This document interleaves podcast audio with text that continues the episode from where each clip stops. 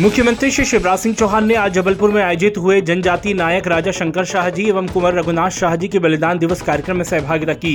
मुख्यमंत्री जी ने जनजाति नायक अमर शहीद राजा शंकर शाह जी एवं कुंवर रघुनाथ शाह जी की प्रतिमा पर माल्यार्पण कर देश की आज़ादी के लिए दिए गए उनके अमूल्य योगदान का स्मरण किया। मुख्यमंत्री श्री शिवराज सिंह चौहान ने कहा कि मैं जबलपुर की इस वीर भूमि को प्रणाम करता हूँ, गोंडवाना की इस धरती को प्रणाम करता हूँ, जहाँ राजा शंकर शाह जी और कुंवर रघुनाथ शाह जी ने जन्म लिया। जब तक ये धरती रहेगी आसमान में चाँद और सूरज रहेगा तब तक राजा शंकर शाह जी और कुंवर रघुनाथ शाह जी का बलिदान अमर रहेगा।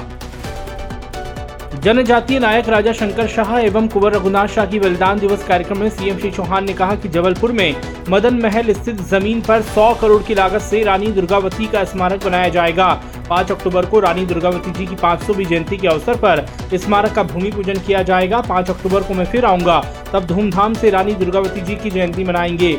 सीएम श्री चौहान ने कहा कि शहीदों की स्मृति बनाए रखना देशभक्ति की ज्वाला और संस्कृति की भावना को आगे बढ़ाने के लिए आवश्यक है।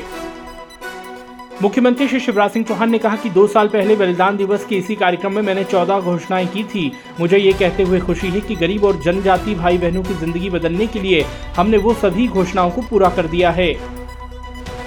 मुख्यमंत्री श्री शिवराज सिंह चौहान ने कहा है कि पैसा एक्ट मध्य प्रदेश की धरती पर लागू किया जा चुका है। जनजाति और गरीब भाई बहनों को हम जल, ज़मीन और जंगल का अधिकार दे रहे हैं। जनजाति नायकों का सम्मान करना हमारा संकल्प है। हमने छिंदवाड़ा यूनिवर्सिटी का नाम बदलकर राजा शंकर शाह विश्वविद्यालय किया है। मुख्यमंत्री श्री शिवराज सिंह चौहान ने कहा है कि अब हमने ये तय किया है कि जिन गरीब परिवारों के बिजली के बिल बड़े आ रहे हैं, उन्हें हमारी सरकार भरवाएगी।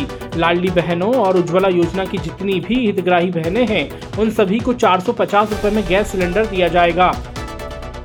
मुख्यमंत्री श्री शिवराज सिंह चौहान ने कहा है कि हमने एक और क्रांतिकारी व ऐतिहासिक फैसला लिया है। मध्य प्रदेश की धरती पर हमने तय किया है कि अब सरकारी स्कूलों के बच्चों को मेडिकल की पढ़ाई में पाँच प्रतिशत का रिजर्वेशन दिया जाएगा ताकि वो भी डॉक्टर बन पाए। मुख्यमंत्री श्री शिवराज सिंह चौहान ने आज समर्थ भवन में 21 सितंबर को होने वाले एकात्म धाम ओंकारेश्वर में एकात्मता की मूर्ति के अनावरण एवं अद्वैत लोक के शिलान्यास कार्यक्रम के संबंध में समीक्षा करते हुए विभागीय अधिकारियों को आवश्यक दिशा निर्देश दिए।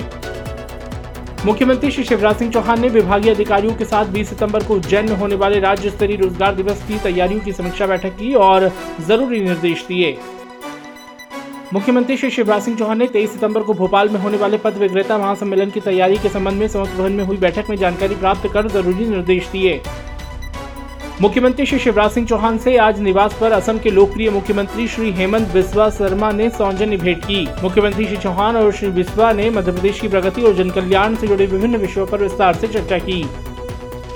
मुख्यमंत्री श्री शिवराज सिंह चौहान ने निवासी सभागार में अठारह सौ सत्तावन की क्रांति के नायक अमर शहीद राजा शंकर शाह जी और कुंवर रघुनाथ शाह जी के बलिदान दिवस पर उनके चित्र पर माल्यार्पण कर विनम्र श्रद्धांजलि अर्पित की।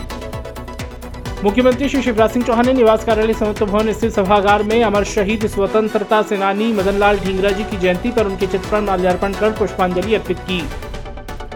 अपने प्रतिदिन पौधरोपण के संकल्प क्रम में मुख्यमंत्री श्री चौहान ने श्यामला स्थित उद्यान में बेलपत्र, बरगद और गुलमोहर के पौधे रोपे।